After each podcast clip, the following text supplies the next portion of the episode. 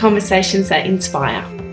I'm Jess Baker from Journey to a Better Place. And in this podcast, we're going to explore all the things that I just can't get enough of, like spirituality, meditation, positive psychology, living a conscious life, and living a life aligned to your soul's purpose. We'll speak to seekers from around the globe who are just like you and I, who share their stories to inspire us and offer us wisdom and insight from their journey. Thanks for joining me on your journey to a better place.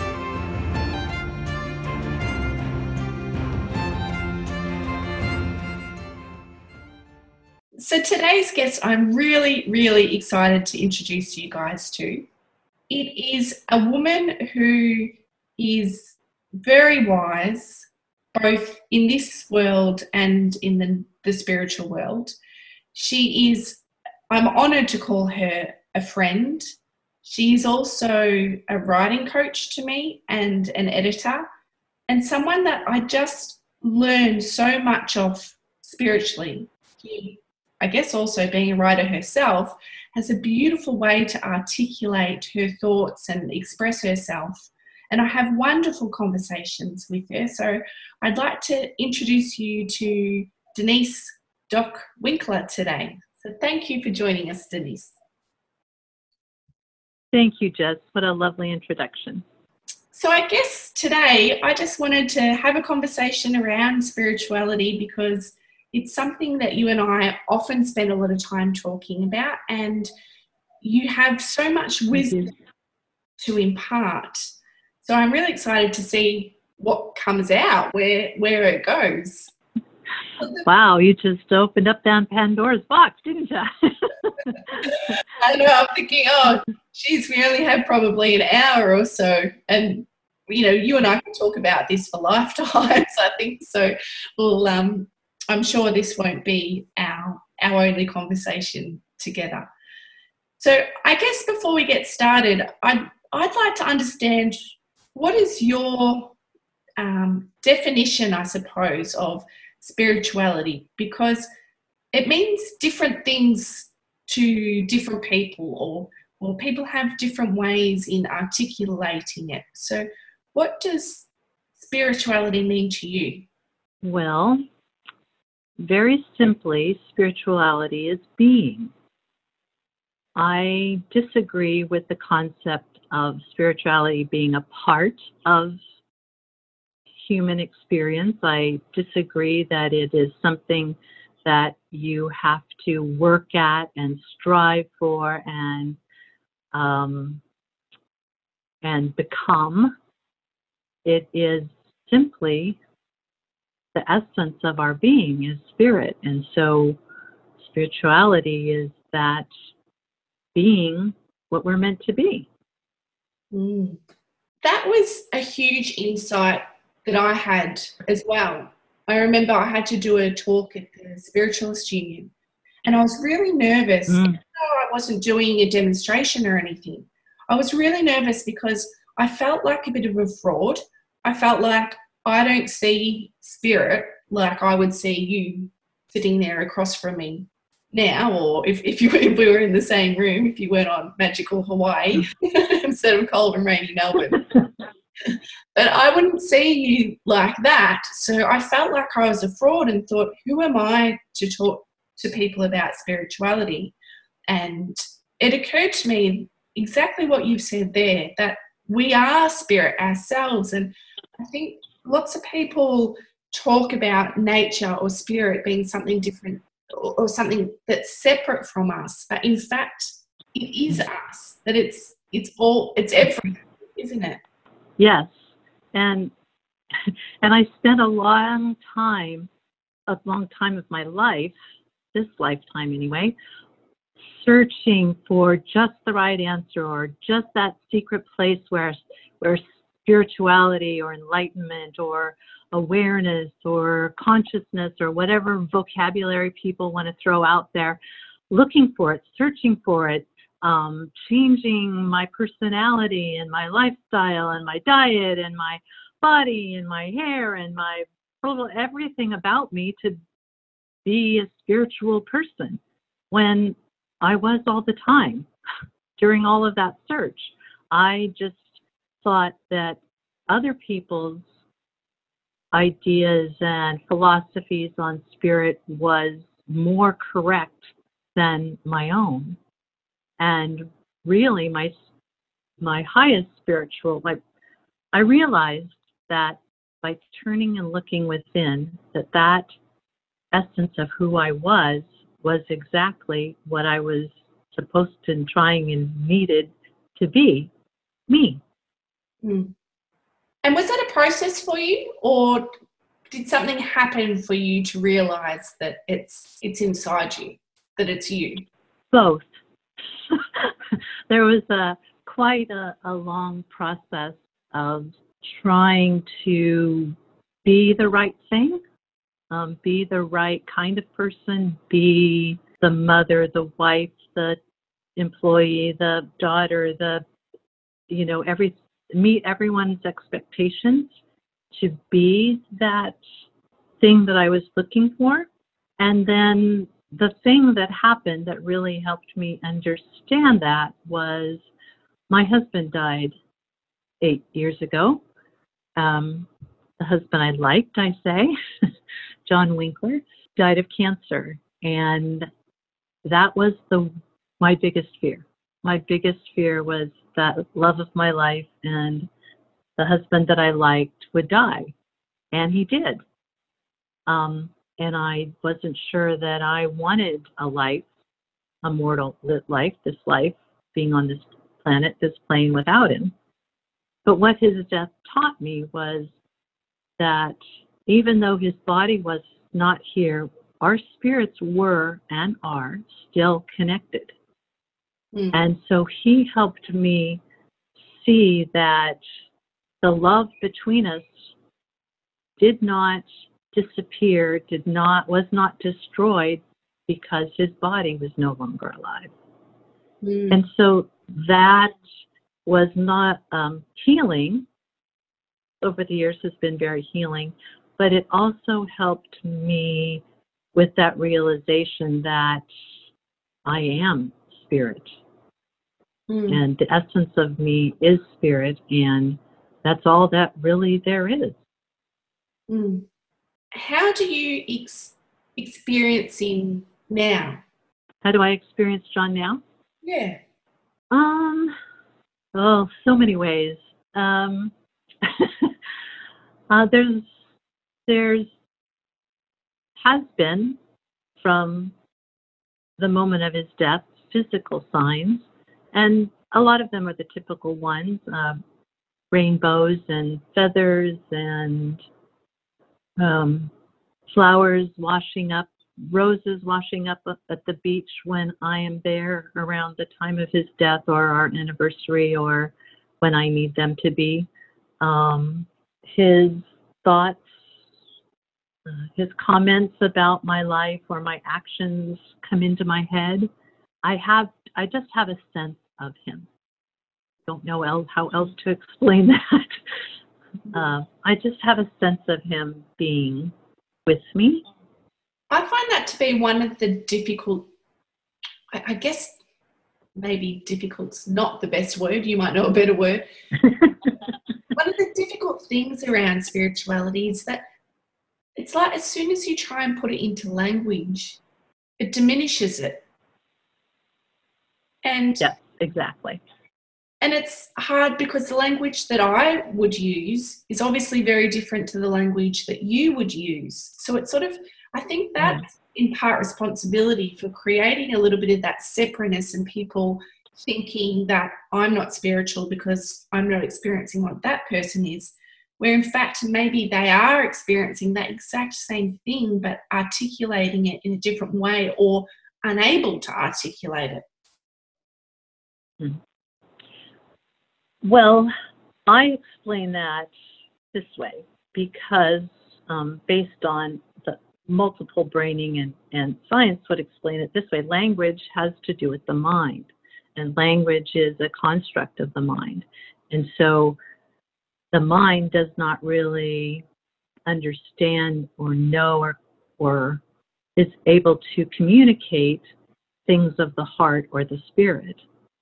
So, any language that has to do with those things that are metaphysical, emotional, feelings, um, spiritual kinds of knowing, awareness, consciousness, are just at best a really bad attempt to describe what it actually is. Mm.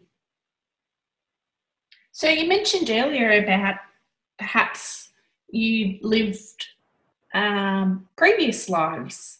So tell me a little bit about that. Like, do, do we live?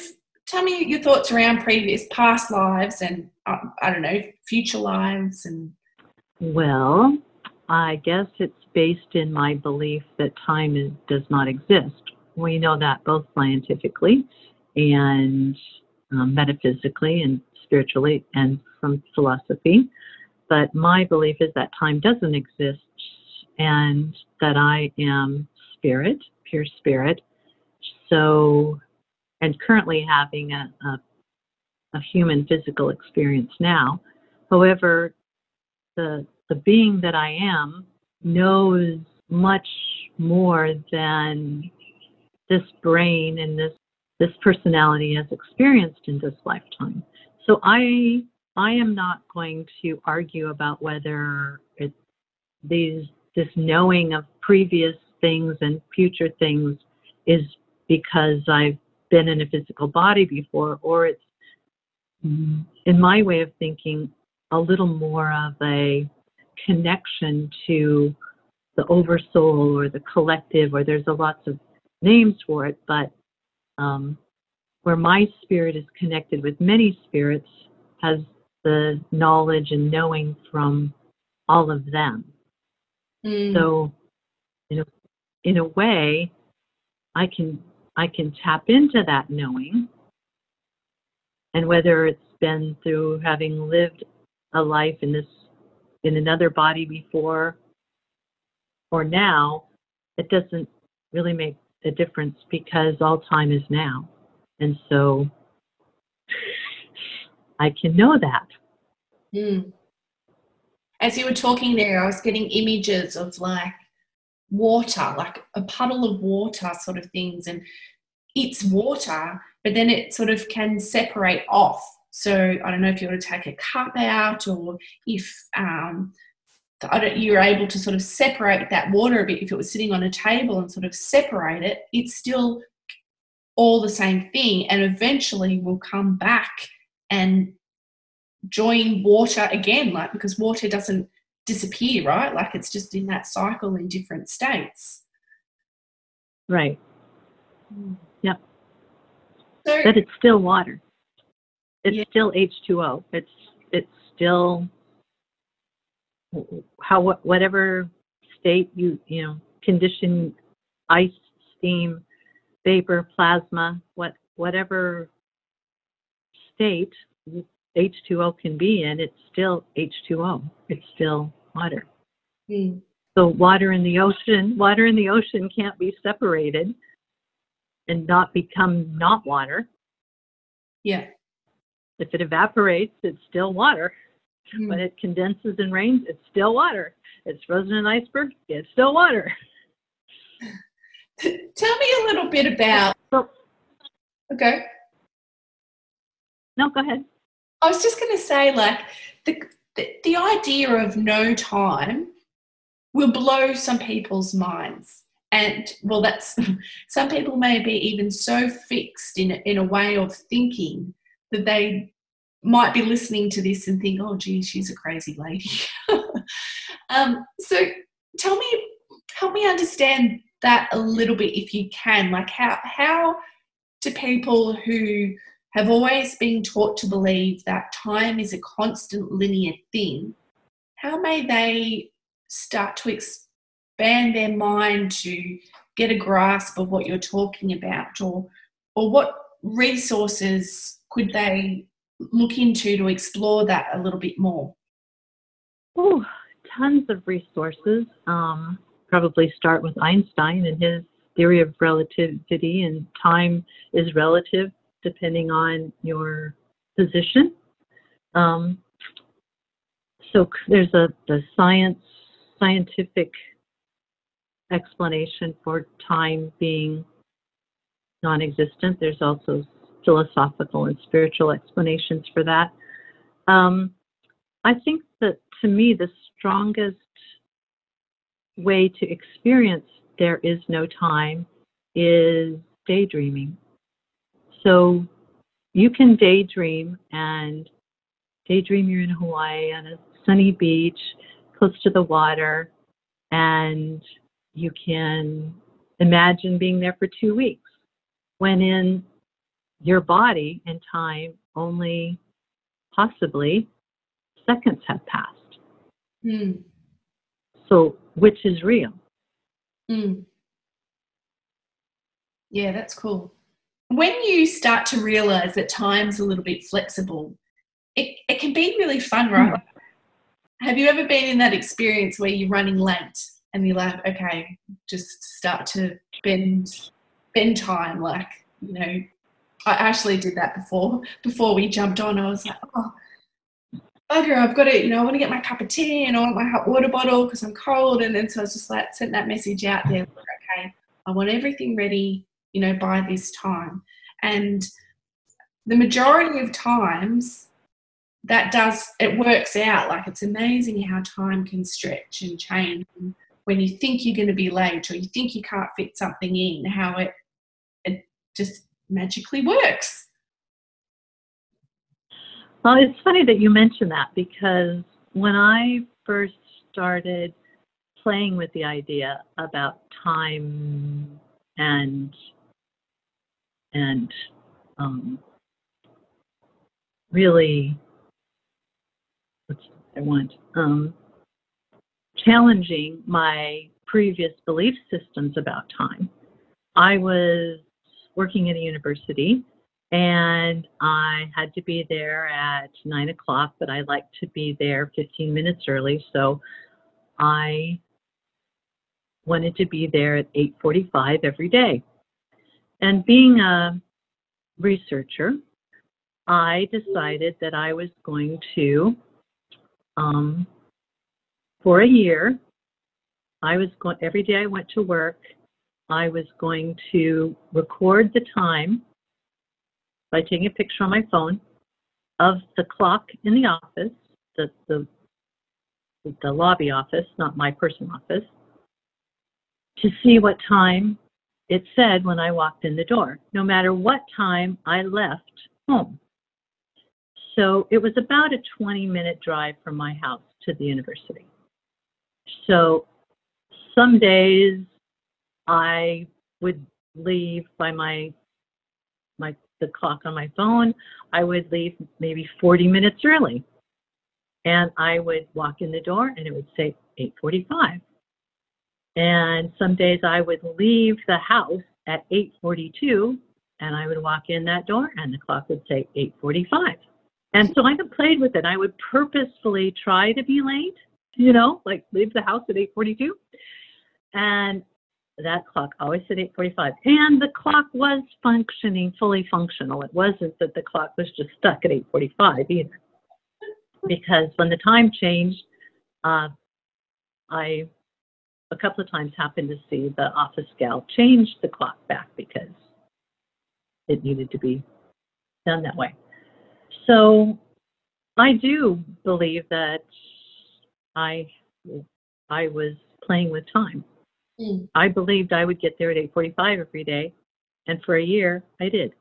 Then I just assumed that I was going to be there at 8:45, and it didn't really matter. And I didn't panic about it, and I didn't, you know, there's no anxiety. You know, my mornings were so stress free because I knew I'd get there at 8:45 and everything would be fine.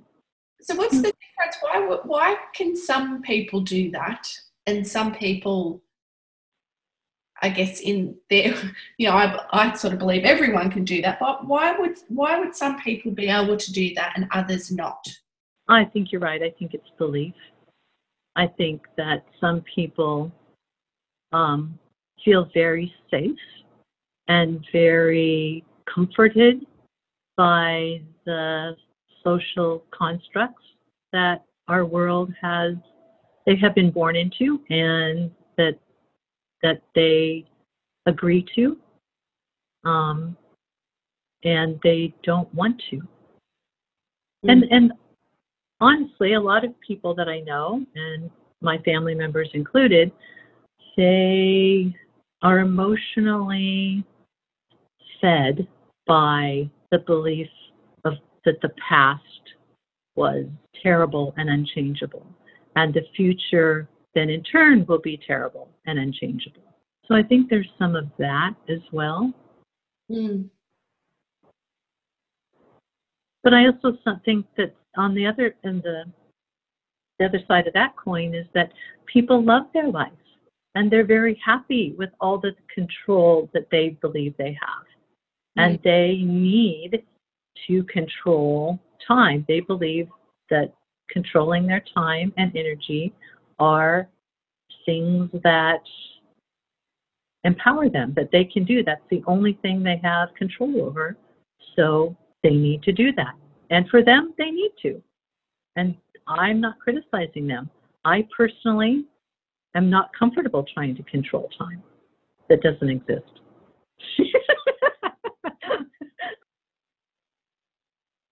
it seems when you make the transition, that's not quite right, I guess, because we are spiritual beings. But for me, I sort of term that there's there's like the ego that lives in the physical world, and then there's our spiritual being, which is sort of like that soul knowing. And mm-hmm. My experience, when you're born, well, maybe not when you're born, but at some point you get embedded in that physical world and in that egoic world. And then to come back to that spiritual space even though you're already there, if that makes sense, but to to let go of that physical world and um, stop, or I guess expand your mind out of the box requires um, like there's a lot of unknowns in that, isn't isn't there? That but in in saying that at the same time as that there is unknowns, once you open up and allow the space for the unknowns, you realize that there are knowns. It's just like at a deeper level. Is do, do you understand what I'm talking about? Like, do you? I do. Have you had that experience? Like, do you think people need to be to let go of that control and, and embrace the unknown to be able to, I guess, collaborate with the spirit and work together rather than being stuck in that physical world and just pushing through that physical world? Well, I see it a little differently, I guess, in that um, I think the thing that they need to let go of is fear, and the thing that they need to embrace is love. Mm-hmm it's it's the the ego is fear driven, right? And Jungian Jungian psychology um, gives us a lot of information about that. Um, if people are interested in in going into that, um, but fear, ego is very fear based, and that the ego's job is to protect our bodies and our psyche. Um, and so I think that's where a lot of the beliefs about the physical um, and fears about the physical. Um, and in my opinion, the fear of death is one of the, the biggest things that keep people from um, experiencing a the kind of open, free, liberation, pure love existence that I'm experiencing. The fear of death is what keeps people focused on the physical, where love is liberating and helps you focus on life. So, how do you get over the fear of death? Like, you know, obviously you've had to go through quite an experience that to reach that point. Is it, are you able to reach that point without going through that sort of experience, do you think? Probably. I couldn't. uh, my mind and heart was not willing to learn that um, lesson in a different way. I guess I'm I feel gratitude to my husband for helping me learn that lesson. Uh, and in a time, it, I don't want to say time because I don't believe in time, but in a way that I am able to love and experience this type of joy in living, mm. in this physical experience. Um, I don't I don't think there's one answer for everyone. I think there's I think there's many ways to learn everything. Mm. And we choose how we're not going to learn, which cuts down the options of ways to learn. so I don't know that it's necessary, but I do find, and I think there's some evidence for the near death experience people in writing about near death experience and spiritual mediums have a lot of lessons for people that are living. But I think there's kind of a theme there a little bit about learning through death. You're either your own or someone else's. Mm. I don't know that that answers your question, but I don't know that there is actually an answer. Yeah. Do you have a, a daily or weekly or a, like a go-to spiritual practice? Um, so I think of it as a spiritual menu. uh, as a creative person, routine can sometimes be a real creative killer, a creativity killer. So, and and I think that my practices like meditation, journaling, um, cards, pull, pulling cards, they can become that routine takes the spark out of them. Some after you they become drudgery or they become uh, you know have to mm. and instead of and it cuts off the flow of spirit and knowing. Mm. So I like uh, I like a menu. So I have probably seven or eight things that I do in combination, rarely separately, mostly in, in a different in a different combina- in different combinations to um, stay in tune with spirit, and that helps me stay joyous and detached and blissful and peaceful and and everything that I am. Mm. So, do you want me to name some of those things that are on my menu? Yeah, that would be great. So, a lot of the creative things, um, creative expression. So, writing, I do daily pages, um, morning pages, Julia Cameron's um, Artist Way practice.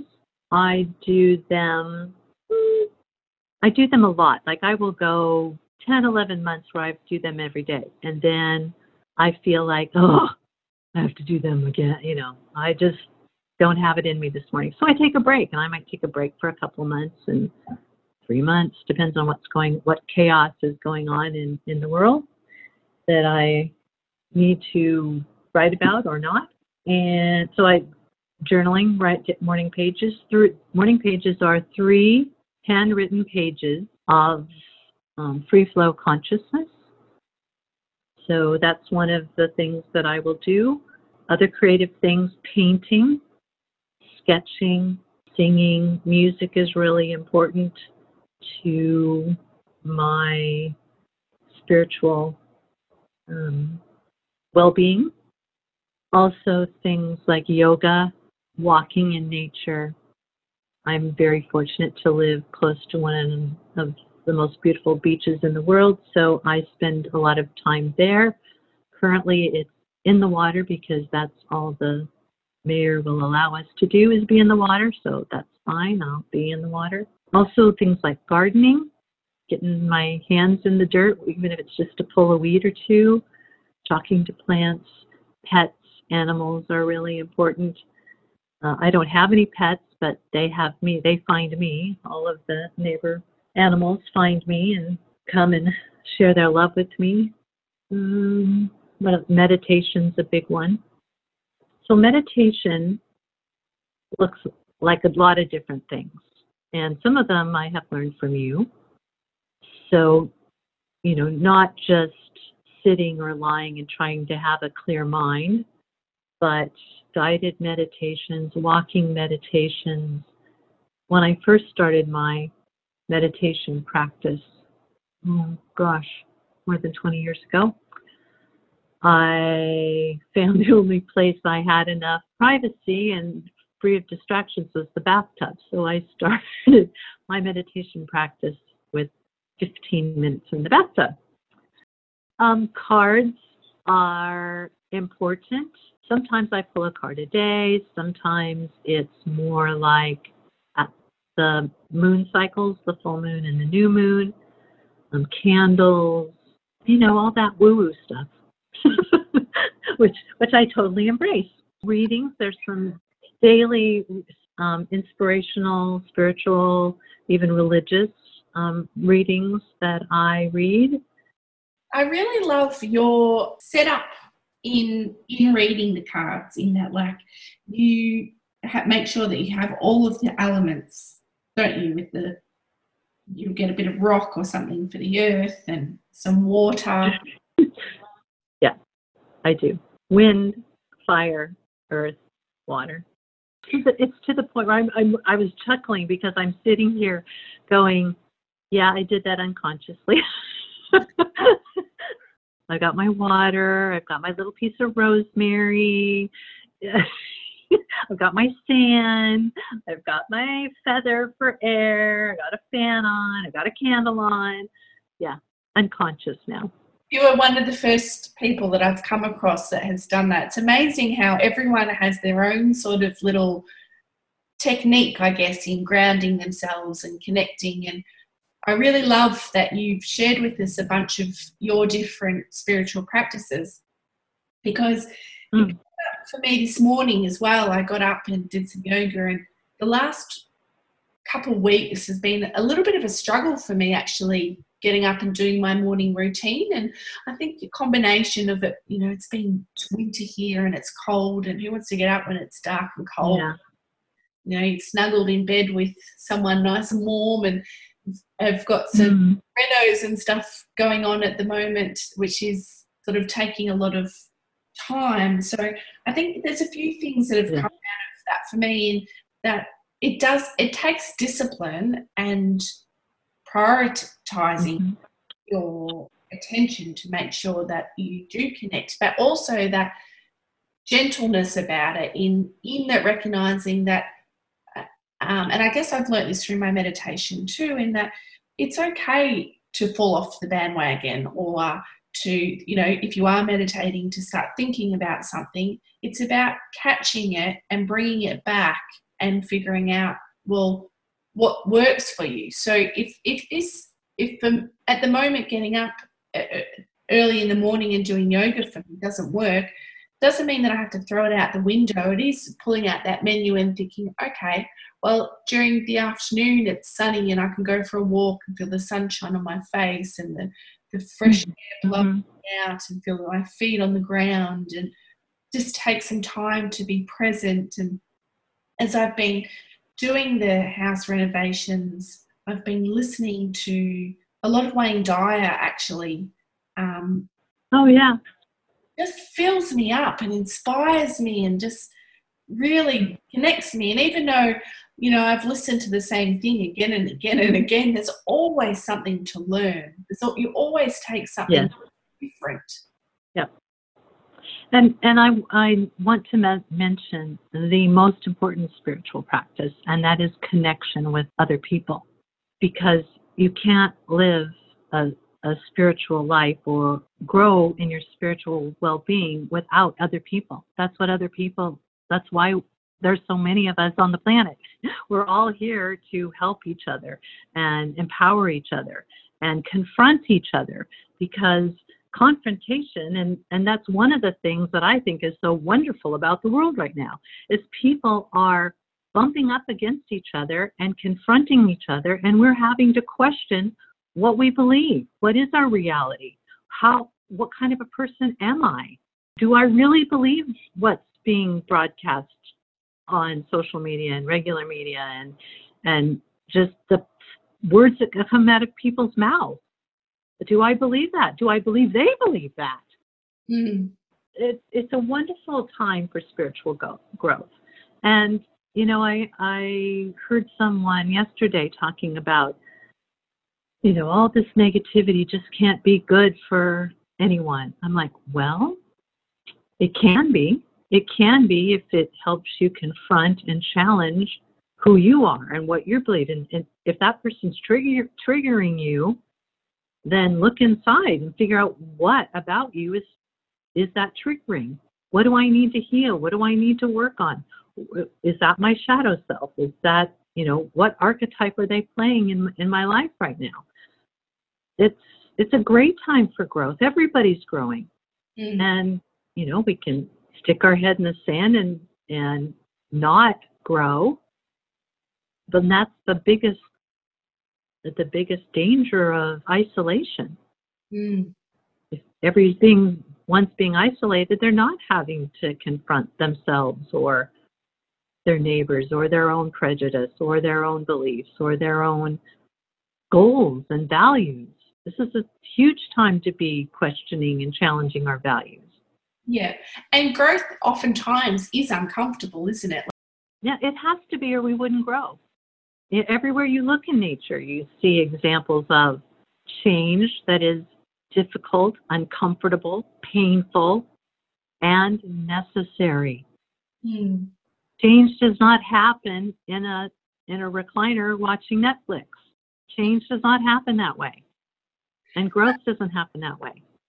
Growing pains are for a reason. Yeah. It's a good thing, and we need to embrace that. Yeah.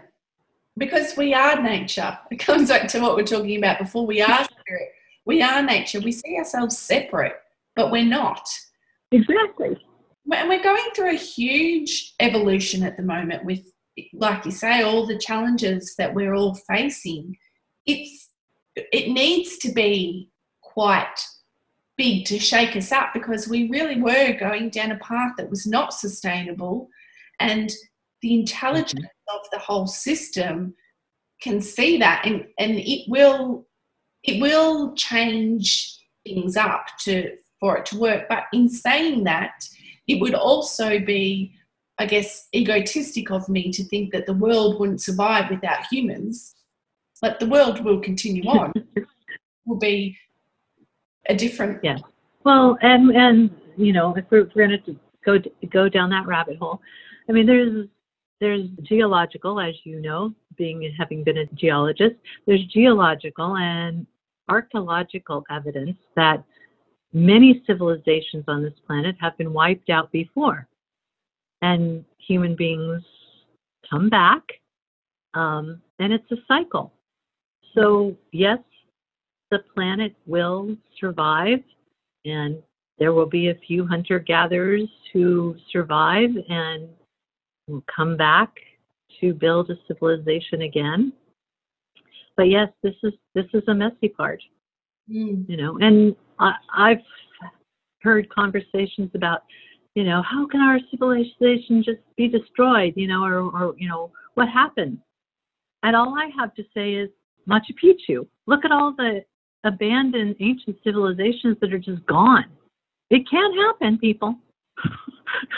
It can happen happened before and you're pretty naive to think that it's not going to happen again it may not be in the next 10 years or 20 years or 50 years or 100 years, but it can happen. Is that tied into the fact of our fear of death? Like, you know, we all know we're going to die one day, but it's like we all just assume that we're going to live forever. Yeah. Well, yes, and part of that is uh, societal and cultural. Mm. That we have evolved, our culture has evolved to that most people have never even seen a dead person or watched someone die, you know, and infant mortality rate is low and and we are so uncomfortable with death that we put our oldies in prisons, basically, Mm. so we don't have to watch them deteriorate. Mm. Um, and we don't have to have it under our nose. And we're all trying to, you know, look 30 again or trying to be younger. Mm. And a lot of that is because we're uncomfortable with death. But it is the only inevitable thing we can we can be assured of Mm. is we're all going to die. We're all dying every mo you know, every day, time that doesn't exist, but our bodies are dying. The thing that is the essence of us isn't dying. It can't die. It will never die. Mm. It's interesting, my partner being Indian, and I guess growing Mhm. up in that Hindu culture where they, well, I guess India, Yeah. right? like death is all around them. They can't escape that. But he was telling me Right. when he was a little boy, his grandfather passed away. And part of their culture that the men go to the cremation, and he was given the honour of lighting the body. This is quite graphic, so I apologise if this were to upset anybody. Um, but he was talking about you know, the skull burning and the teeth being the last thing, and they then take the teeth out. And, you know, he was a young boy when this happened. And I just found it really fascinating that had that happened to somebody in our culture, like they would be traumatized going through therapy Yes. whole life seeing that sort of thing. Whereas for him, it was, it was an honor. Mm. That's a beautiful example of cultural differences and the fear of death. It's a perfect one. So you mentioned before about the importance of people and connecting with people and that they're here to help us grow and learn as well. And you, you were talking about archetypes.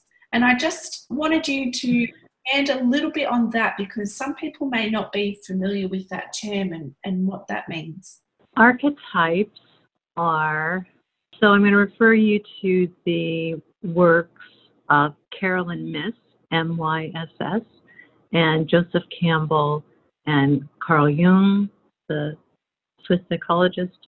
They have done a lot of work about archetypes in myths and legends. So there are, they're kind of like personality traits. Like, so the wicked stepmother is an archetype. Okay. So sometimes in our lives or our personalities, we exhibit those characteristics of a wicked stepmother. Whether you're male or female doesn't matter.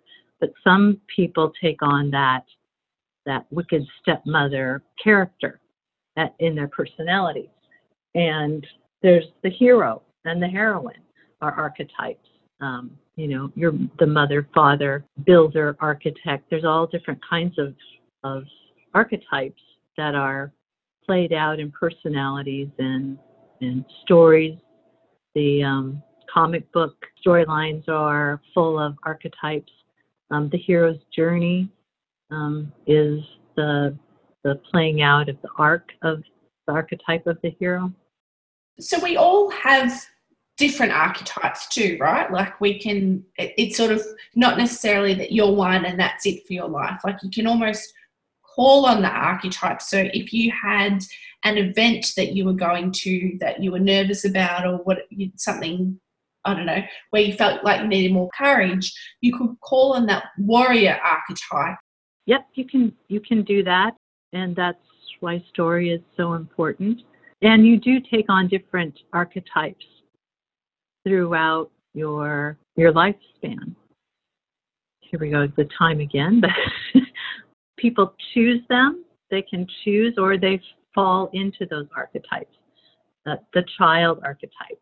Um, there are many people who, of all ages, who are still playing out that child archetype.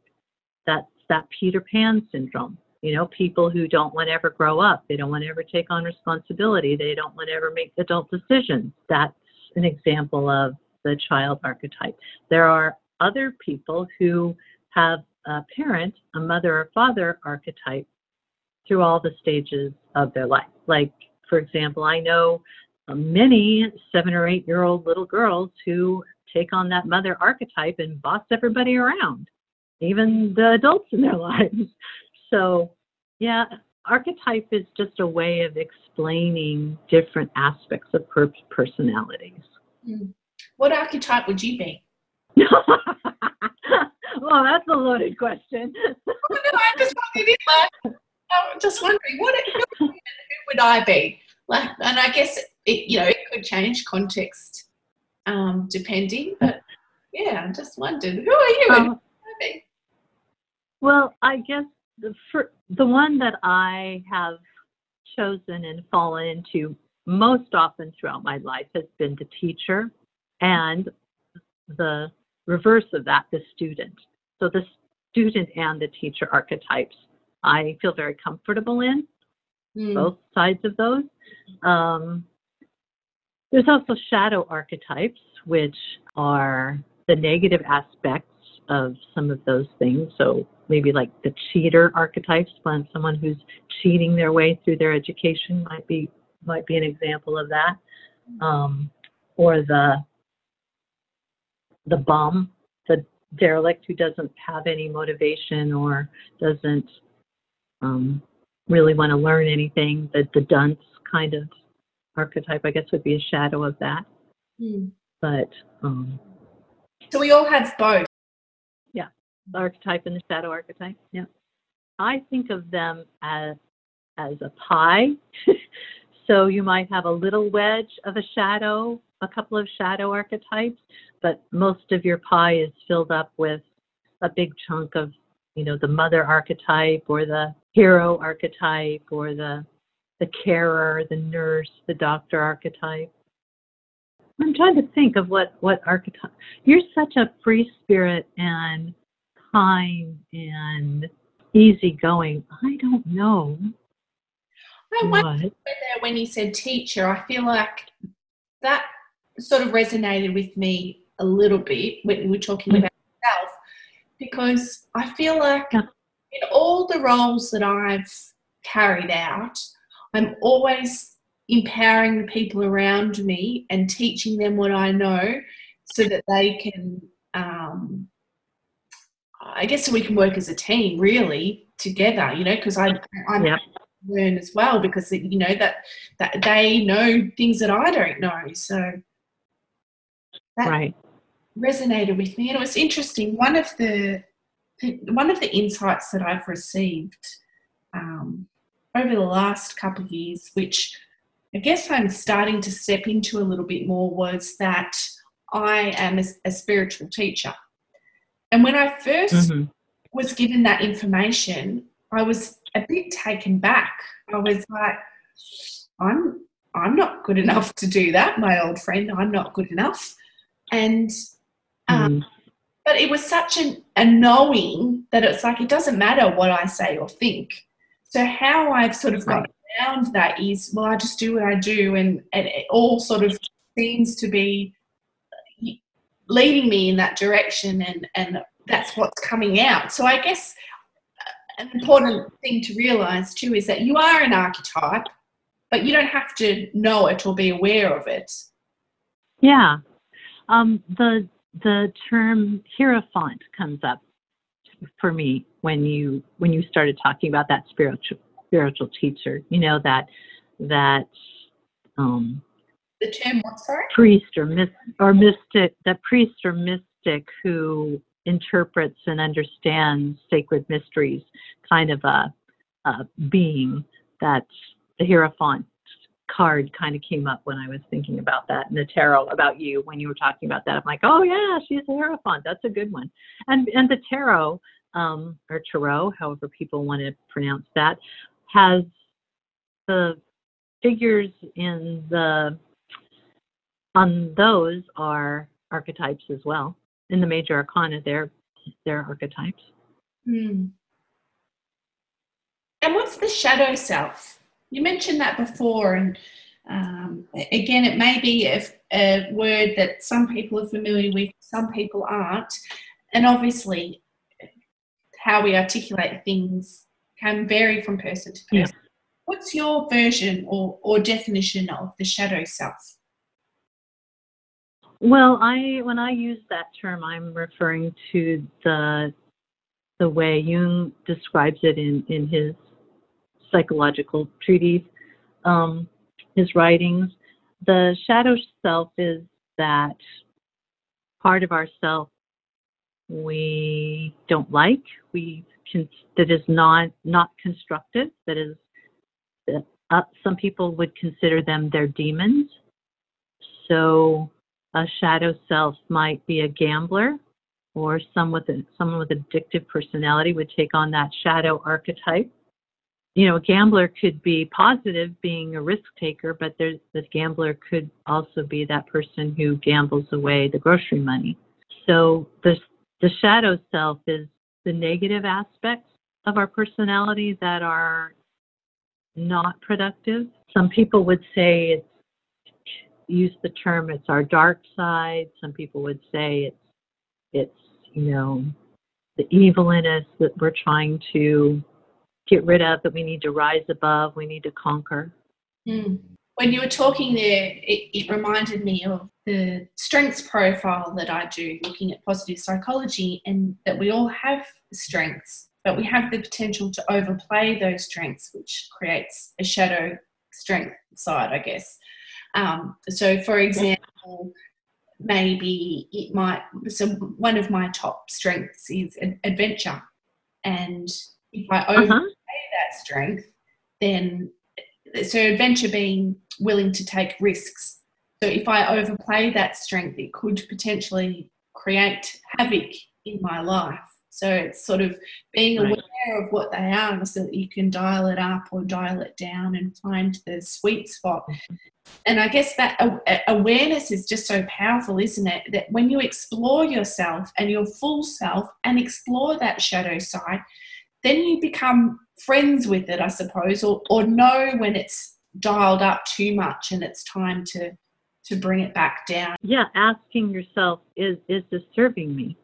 Um, I often say I'm, you know, being present in the present moment, because that's all we have is right now, is my greatest strength and my greatest weakness.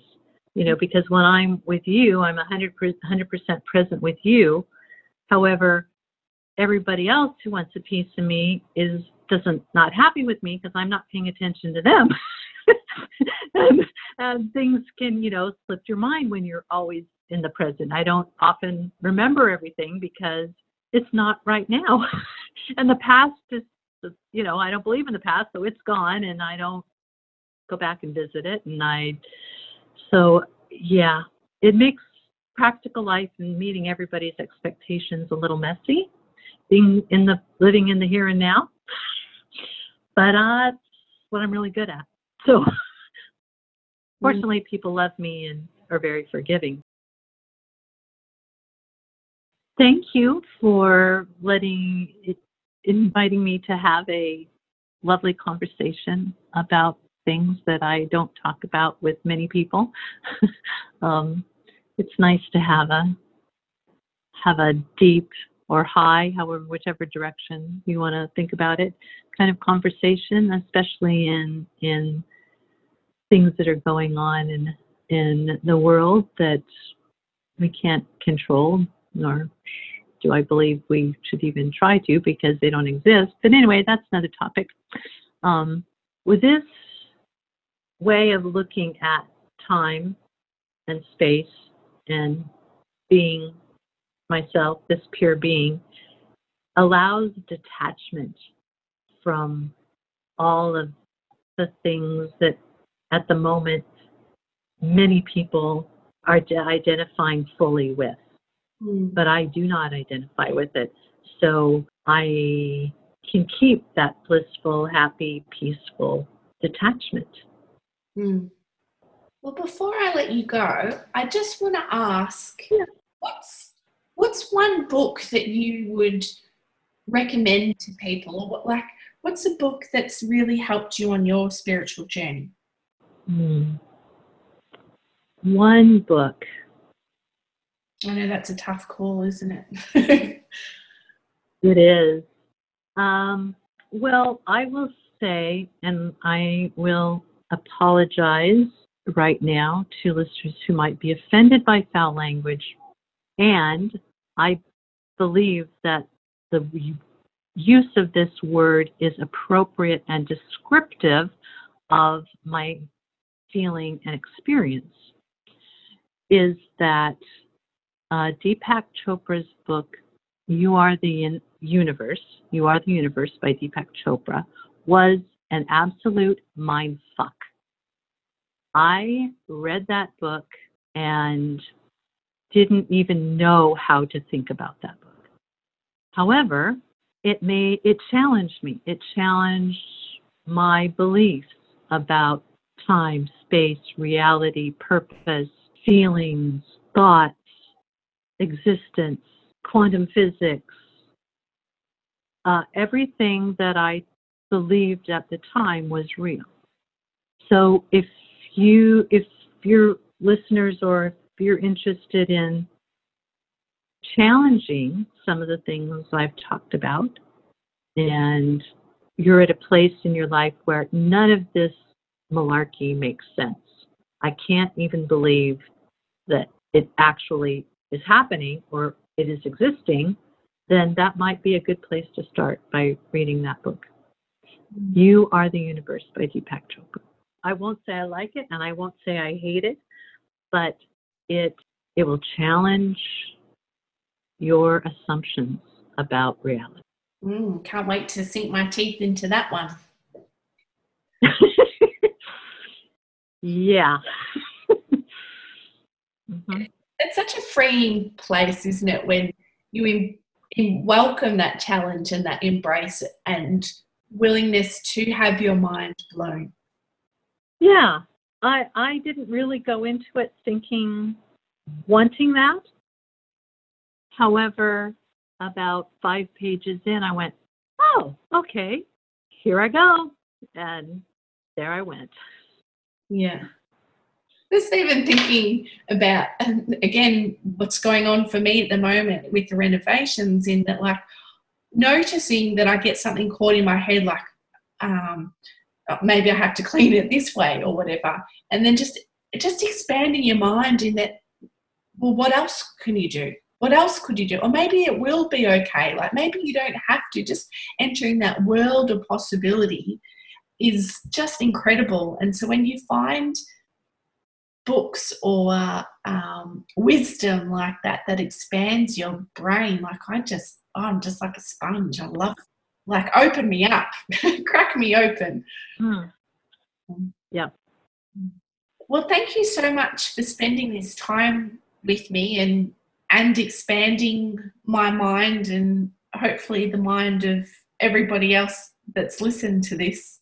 Um, I I just I do love our conversations, and one of the reasons why I have started this podcast is that I feel like there's a real yearning out there at the moment. People are wanting more. They're they're looking to grow and expand and spiritually evolve. But with the old way of being, I, I suppose, or, or mm. how it's conditioned, people think that they're alone in that. And so I'm really grateful that you were able to have this conversation with me because I know that it's going to help other people out there to grow and learn and expand and and that's a beautiful gift that you've helped me impart in the world and create in the world today. So thank um, you very much. It's my pleasure, and I agree with you. We need to stop limiting our thinking and our beliefs about what the world can be. Mm. Yeah, I think we focus so much on on how it already is or what we don't want that we forget to create what can be. You're exactly right. So Denise, because mm-hmm. you are a writing coach, where and an and an editor, where if people are wanting to are feeling that calling of writing something, how can they get in contact with you? Sure. Um, I've got a Facebook page, Denise Winkler, Life Coach for Writers. Feel free to um, send me a message on there, um, and I can. That's a good way, good initial place to get started. There, yeah. Beautiful. Well, thank you again for being you and um, allowing people to share their stories, both by leading the way in sharing your own so openly and honestly, and also for allowing other people to share their stories through their own writing and accepting who they are, however they are. Uh, the world would be a beautiful place if we could all have that sort of heart and open mind that you have. So, thank you so much. Oh, it's been my pleasure. Thank you, Jess.